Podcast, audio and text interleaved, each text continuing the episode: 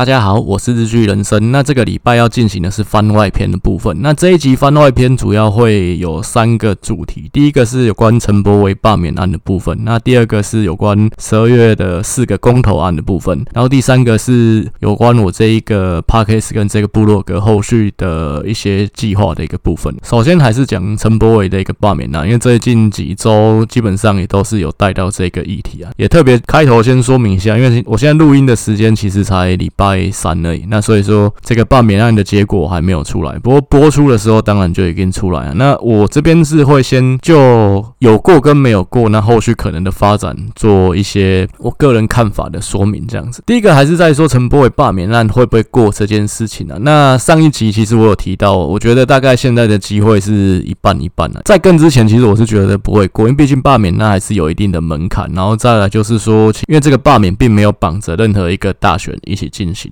那尤其选区是在以前旧的台中县，你要第一个选民在特别礼拜六的时候出门去投这个票，然后或者是说一些旅居其他县市，尤其北漂的族群，那为了这个罢免案特别回乡去投这个票，那基本上还是有一定的障碍了，还是有一定的难度。虽然说我们罢免这几年标准一直有调降，门槛一直有调降，不过它还是有一定的门槛在，所以其实我一开始认为没有那么容易过。再来就是说陈柏维到底真的有没有这么顾人怨的一个问题？因为基本上像之前的王浩宇罢免的时候，我就有提过。因为王浩宇的罢免其实他比较特殊，就是王浩宇他本身原本也不是民进党的。再就是说，他其实在过去几年，他其实得罪了很多的第三势力。他加入民进党，他就等于是说未来会占掉民进党在中立区议员的一个席次。对于民进党在地的一些人士或一些甚至是家族来说，那。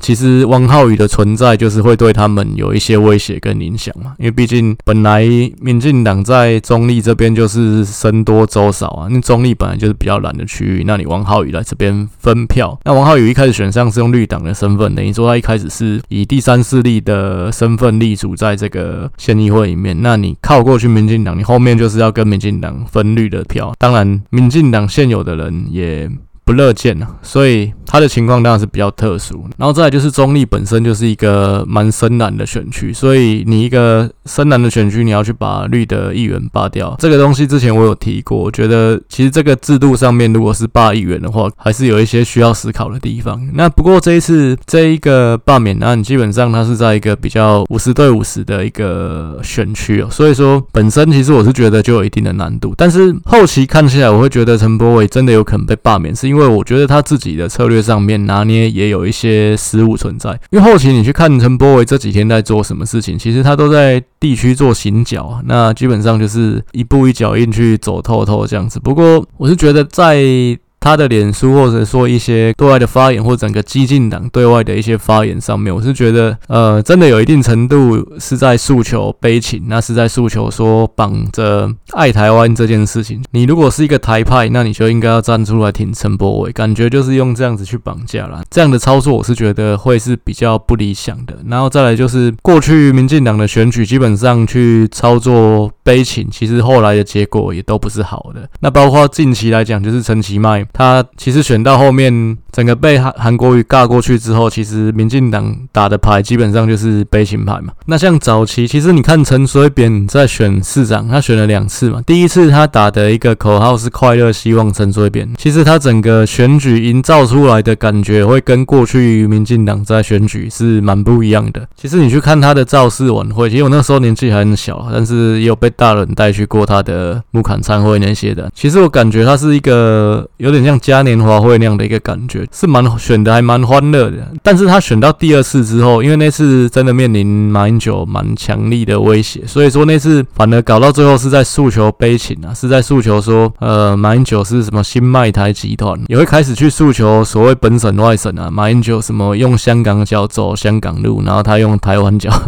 用台湾卡给他台湾的这种话题开始有这样的一个诉求出现，那当然他这部分的诉求最后也没办法发酵，主要是因为李登辉讲了一句话破解嘛，就是拉着马英九的手说，你你都为党啊，那马英九就是说我是加台湾密林台湾最。大汉的新台湾人，就是这句话，其实就把陈水扁前面那些要操作族群发酵的这个部分完全破解掉。后来陈水扁打的一些悲情牌，基本上也比较没有着力点。那陈水扁第一次在选总统，其实也选的还蛮欢乐的。那第二次感觉就是一开始是有点死马当活马医的感觉，那不过打到最后发现连战真的蛮弱的，所以最后就把连战割喉割到断了。其实第二次也没有什么诉求悲情的部分。那所以我觉得陈柏伟基本上现在是有。有一定的危险存在，当然了，是现在也只剩下几天而已。那所以他其实最后关头要拼的还是尽量把支持绿的这边的票吹出来，然后去投这个反对罢免这一票。那我这边分析的就是说，他的选举、他的罢免案有过跟没有过的情况，后面会有什么样的影响跟发展。那先讲，万一有过的话好了，我觉得如果有过的话，国民党这边最好的一个策略是严宽恒不要去选这一个。补选，那当然，连宽城现在也没有把话说死啊。但对严家来讲，最好当然还是他自己要去下海把这一席拿回来。不过，我是觉得，就国民党，因为其实国民党现在的策略基本上，其实这几个选举是一环扣着一环的。第一关当然就是陈柏伟的罢免案，然后接下来是十二月的四个公投案，然后再来就是明年的。县市长选举，这其实每一个环节就是一环扣着一环。那如果说每一关都获得胜利的话，当然二零二四年要取得总统、要拿回政权的可能性就会蛮高的。那第一关这个陈柏伟罢免呢，我是觉得其实最后关头，如果严宽恒出来说我没有要选这个补选，我觉得真的可以把陈柏伟罢掉的可能性就会高很多。因为其实基本上陈柏伟这个罢免案是蛮复杂的。可是如果你严宽恒最后关头出来登高一呼说，我我没有要抢这个位置，就不会给人感觉说你人家是把输掉 keep win 呢，就是选输了就要把人家拉下来，就跟很多人在讲陈其迈也是一样的道理。因为其实讲真的，这个补选如果你选上，大概就是当两年的立委而已啦。当然，这个位置卡上去了，其实二零二四年基本上还是这个人在选。那颜宽恒不选的话，就不会有这种。给人感觉就是要选输，然后硬把陈柏伟拉下来，自己再坐上去的这一种负面观感。那甚至对国民党来讲，如果国民党就是提名一个形象清新的市议员，那来接这个位置的话，让选民对国民党的整个观感，尤其中间选民的部分，也会整个大好，就觉得我们是要推一个更好的人来取代陈柏伟，不是说呃就是严宽能选输了，那我们不甘心，我们再把他拉下来，再把严宽能推上去，这感觉是完全不一样的。然后再来，其实民进党现在甚至拿整个绿营。那在诉求保陈柏惟的一个点，也是在于说，那我们不要让严家复辟。那所以你如果严宽恒出来说没有，我没有要选，那其实又整个把绿营的这个嘴巴整个堵住了。那蓝营还能不整个士气大增吗？那当然了，在这个赛局里面，其实陈柏惟讲错了，整个呃朱立伦跟严家当然就会有利害冲突，因为对朱立伦来讲，最好的情况当然就是我刚刚讲的那样嘛，严家不选，然后推一个形象清新的。国民党市议员出来接，那对颜家来讲，当然 这个位置最好也是自己要拿在手上嘛。不过退一步来讲啊，如果对整个蓝营有利，对整个夺回政权这件事情有利的话，对颜家来讲，就算这两年先不做，那推一个傀儡上去，只要他们能够还是掌握这个地方的资源，其实也不愁说下一次选的时候，他们没有办法再把这个人拉下来，自己再坐上去啊。那再来以颜宽恒来讲的话，我觉得他应该也很懒的，每个礼拜在台。北这边按那个表决领，其实这蛮无聊的一件事情啊。那他的工作当然还是在地方乔事情，这比较重要嘛。所以讲真的，如果说了他能够把这个所谓的傀儡可以完全罩得住的话，其实他有没有本人去做这个立委，其实我觉得也未必真的有差。那如果在这一次的罢免，然后甚至后面的补选，那让整个中间选民对国民党的一个感觉大改观，然后甚至就觉得感觉很好的话，其实后续。去的一个公投，甚至明年的县市长选举，其实对国民党来讲都是一个好的开始，甚至是一个利多。再讲，如果陈柏伟没有被罢免成功的话，那当然，其实我觉得对民进党、对绿营来讲啊，这一局守下来也不算是赢啊。输的话，当然就是真的输掉了。就算说这个罢免案最后没有通过，那当然也是看这个票数的一个差距了。那我是认为陈柏伟要用很大幅度的一个碾压，没有被罢。罢免我觉得看起来是不太可能，可能就在真正就是票应该是会蛮接近的。那就算说真的最后保住了，其实大概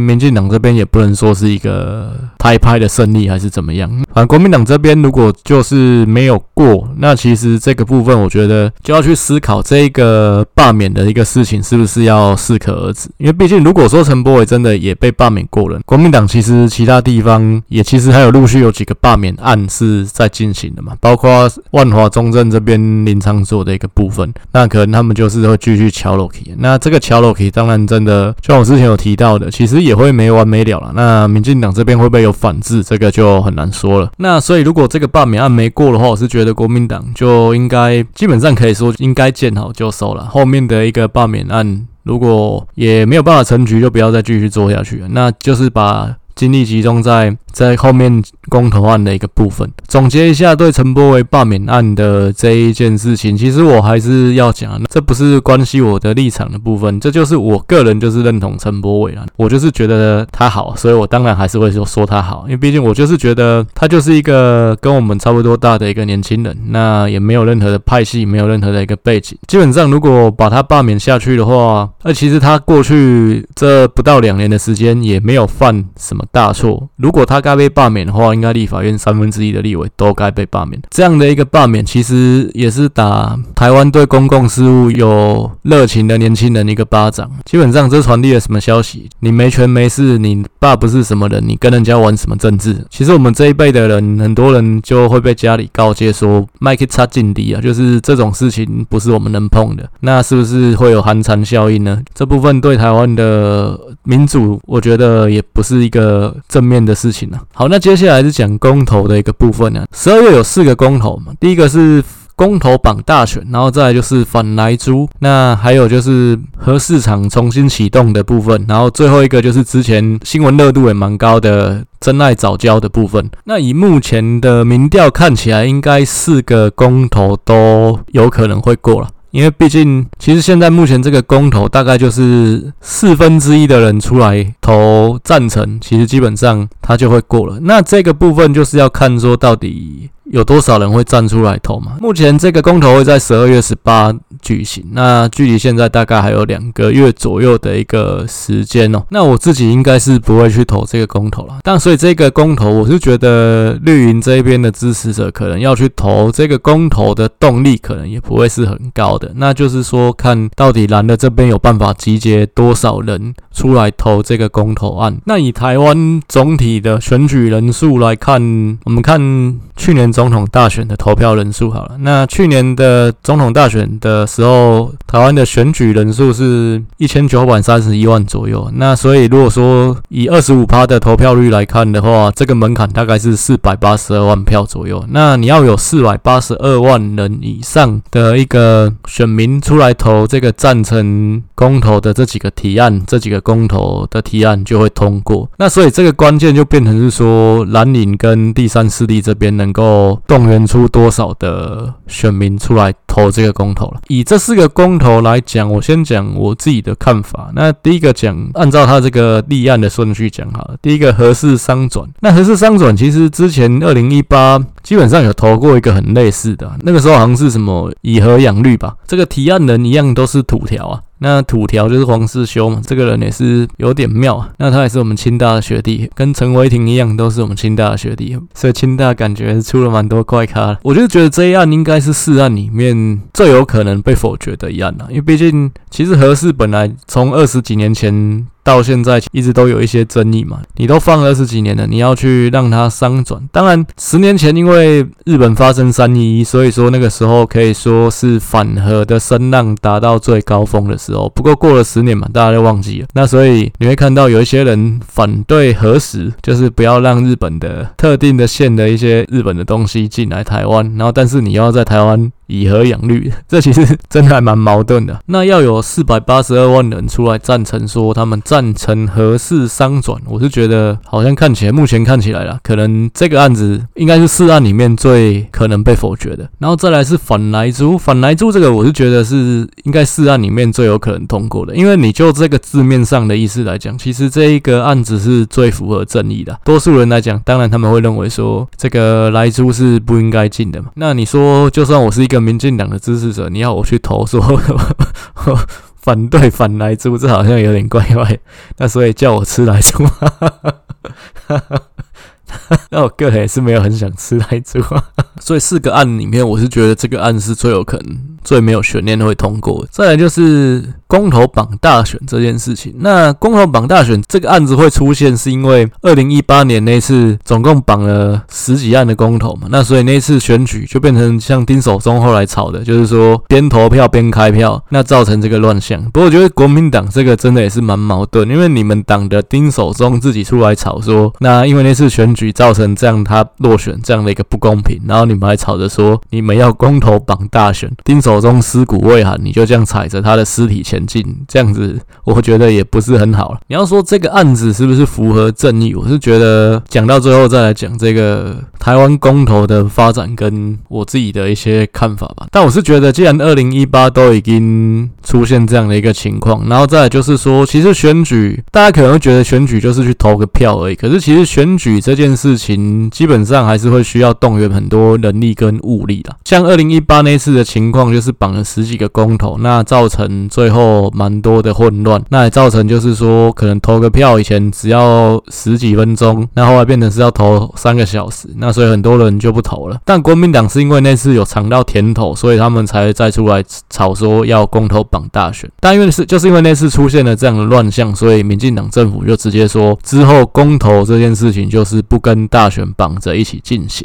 后面就是另外定一个所谓的公投日，原本应该是在八月的时候要去投了，不过因为那时候疫情蛮严重的，就延后到十二月。那未来每一年如果有公投的话，会集中在特定的时间，可能就是八月的时候会去投这个公投。那我觉得这也是好的啦，只是说因为公投就是刚刚提到嘛，它的门槛就是要有总人数的四分之一去投赞成才会过，所以你公投没有绑着大选的话，过的可能性就会比较低一些。那这部分就是有一些是。是所谓公平正义的部分，也是需要再去探讨。这我后面再来讲。那先讲这个公投榜大选，我是觉得，那当然国民党会降提，其实老实说也是包藏祸心啊。因为如果这个东西过了，国民党就会在明年大选的时候一样再提很多的公投案出来。那最好是跟二零一八一样提了十几案，那天越乱越好。那乱的话，基本上就有话可以讲。那这个案子有没有可能会过？就可能也可以再看看，因为毕竟我是觉得如果。国民党这边动员成功的话，这个案子应该也是可以过的。那因为毕竟，老实说，公投要有效，那要有办法可以有充分的讨论，跟有办法被通过。那当然绑着大选还是比较好的。只是说，因为投票这件事情，毕竟不是你在网络投票按一按，然后最后计票就会自己出来。那它是有很多人力物力的，基本上也会造成了一些混乱。所以说，你要公投绑大选，那是不是有一个总量的限制，还是怎么样？这部分。可能都是需要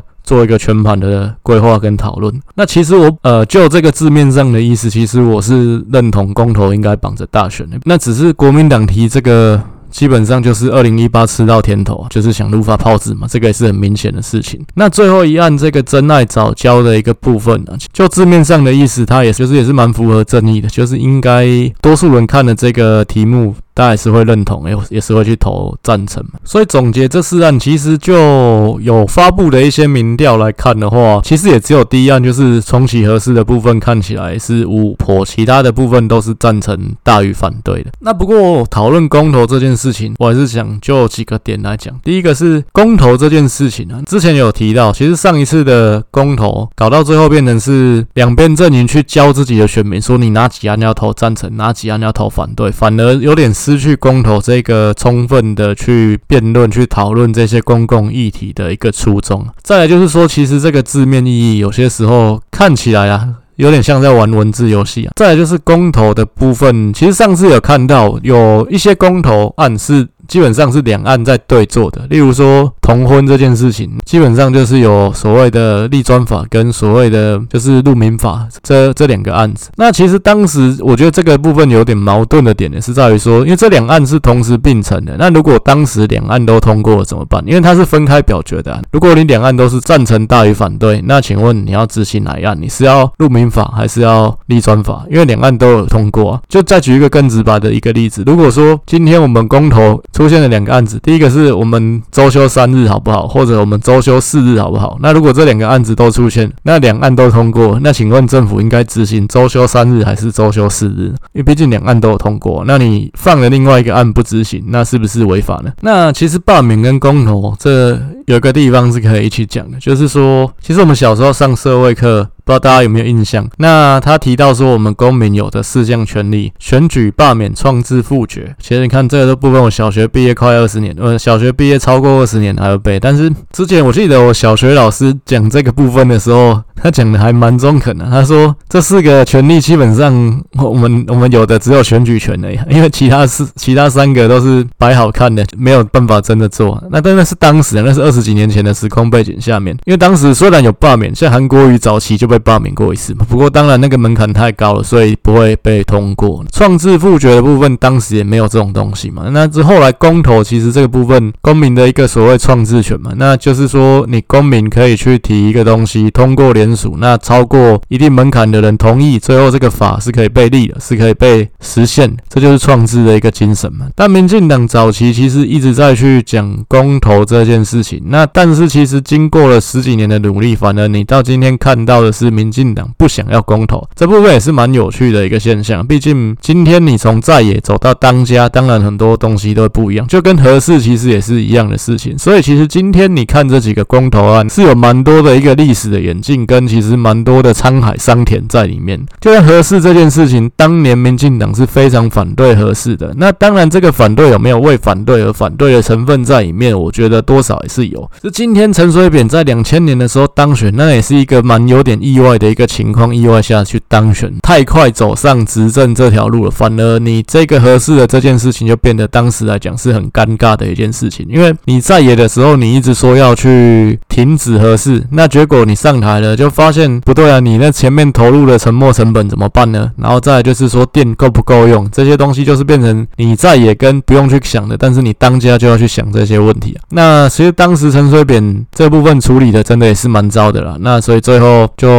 造成了。连战宋楚瑜新党三党建派同气之联，通通站起来反对陈水扁。那个时候，陈水扁去跟在野的领袖去见面，先跟新党郝龙斌见面嘛。啊，小新党的小党，所以当然感觉气氛融洽。然后，那跟宋楚瑜见面，宋楚瑜毕竟这个人其实他是想要左右逢源的嘛，所以气氛也很融洽。那之后跟连战见面，见完了他妈的下午宣宣布停建核四，这你要连战情何以堪？那当时当然是兴起很大的一个讨论啊，毕竟这陈水扁。这件事情就做的很不漂亮，就是直接打连战一巴掌。那好，所以今天核四的部分，其实基本上是二十年前留下的一个烂摊子。那到底？我们现在这一代的人到底是要用它还是不用它？其实这跟所谓早教的部分有关系。因为民进党蔡英文在在野的时候提出了一个愿景，就是二零二五非核家园嘛。非核家园这件事情，当然又跟三一一那个时候发生这样的事情有关系。所以就希望到二零二五年台湾没有核能发电厂。可是没有核能发电厂，你要用什么来发电？当然是用火力发电厂啊。那火力发电厂又会有空污的问题。那所以其实每一个发电基本上都有一定的问题存在了。这个部分就台湾来讲，其实这部分的讨论一直都是。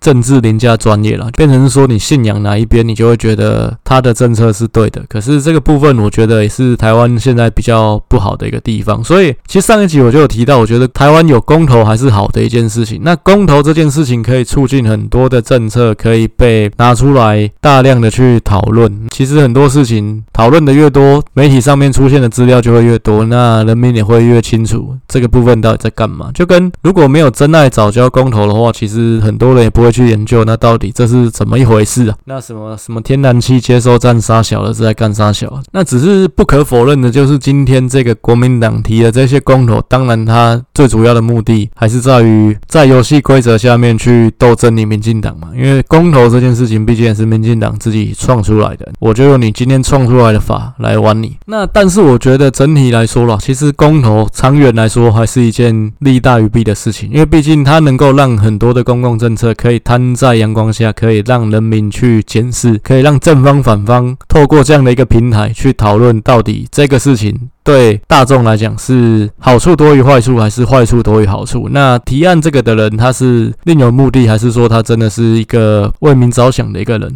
再来再补充讲一个东西，就是讲到投票这件事情，其实最近有讨论一件事，就是不在籍投票的一个部分。那当然国民党希望是能够尽可能的开放不在籍投票，恨不得最好大陆台商直接在大陆投票了。民进党当然是不希望。不在籍投票或有限度的开放不在籍投票这件事，目前看起来有可能做的就是你人一样在台湾，但是你在不同的县市。那如果说你是一个北漂，你在台北，你不要回去南部投票，你可以先申请说你是在北部这里去投你的选票。那看起来这部分是有可能被执行的。不过还是回到刚刚讲公投榜大选的时候讲的东西是一样。其实投票这件事情是需要动员很多物力跟能力的。那没有家庭小精灵在帮你去准备。这些东西，一切都还是人在做这件事情。其实像美国去年的选举，川普对拜登，其实最后也冒出很多争议嘛。美国的选举，其实后来有人在讨论，呃，第一个是每个州的制度不一样，再来就是说他们其实比台湾可能更不先进，选务人员比台湾更不专业，所以说就会有很多很多奇奇怪怪、上下其手的。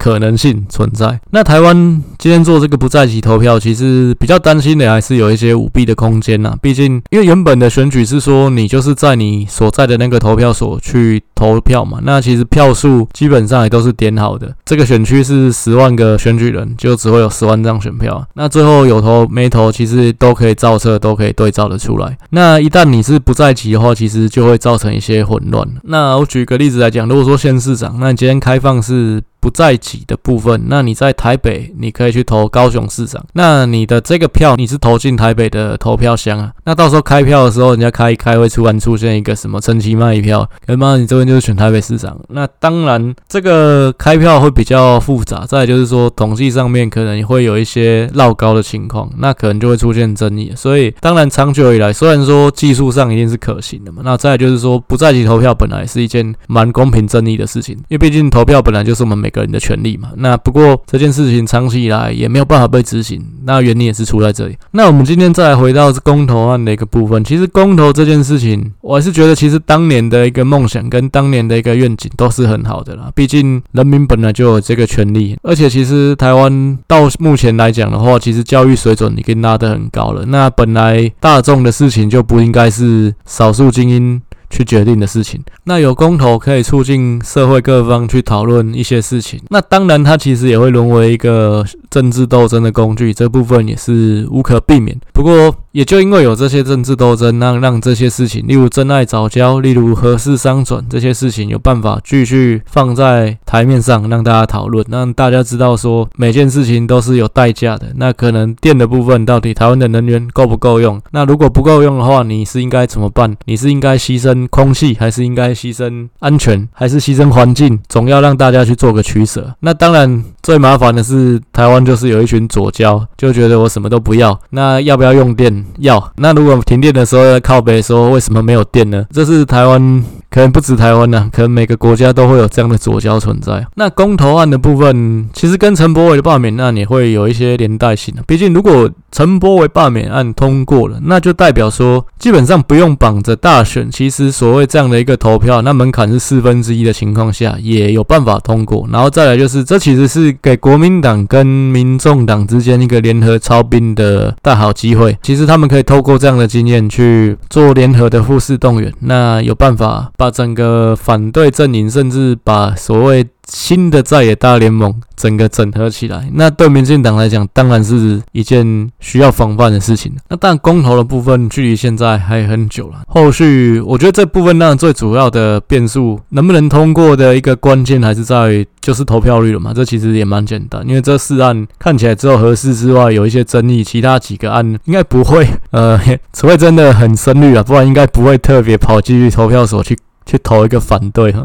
那所以最后就是看以国民党来讲，其实你就从韩国瑜的选票来看啊，因为韩国瑜的得票其实都有五百多万票嘛，你就想想看，如果这五百多万国民党有办法动员其中四百八十二万人出来投这张公投票，这四个公投案其实就会通过。那当然这也不是只有投韩国瑜的人，这其实有蛮多也是中间选票的一个部分，可能会去投这个公投。那这部分当然就是民进党现在。比较不乐见的情况。那如果这四案公投过了，其实这也代表说，民进党可能真的失去中间选票、失去年轻选票的民心了。这其实是一个警钟啊。那可能在执政的步调上面也需要去做一些调整，不然明年乃至二零二四应该都会输到脱裤。那如果这四案通过，其实这对民进党来讲不是只有一个警钟而已，这也是一个怎么执行上面技术上的一个考验。因为你说公投其实是有。效力的，那通过了核四商转，那就是要启动核四。那再来进莱猪，其实莱猪这件事情，那跟美方当然也有一些关系啊。那你台湾这边民意公投过了，政府要怎么去扛美方的压力？这可能也是蛮大的一个问题。那公投绑大选，大家想当然的，国民党一定会提一堆案子绑明年的地方选举嘛。那在藻礁这件事情，其实这个就部分就是很显然就是没有电了嘛。那如果不能在大潭这里，桃园大潭盖天然气接收站，那后面要怎么办？可能这也是蛮值得政府能源政策上面去伤脑筋的事情。好，那最后还是讲一下我这个。日剧人生选举研究所的一个后续，我想做的一些事情。目前来讲的话，当然 Podcast 跟部落格的部分都有在继续。那其实之前我有提说，想找人进来合作，那让这个部分有机会可以成为一个盈利的项目。其实有人给我一个蛮好的建议，我觉得也是研究之后也是觉得蛮可行的。有人推荐方格子给我，所以后续来讲的话，可能部分的文章。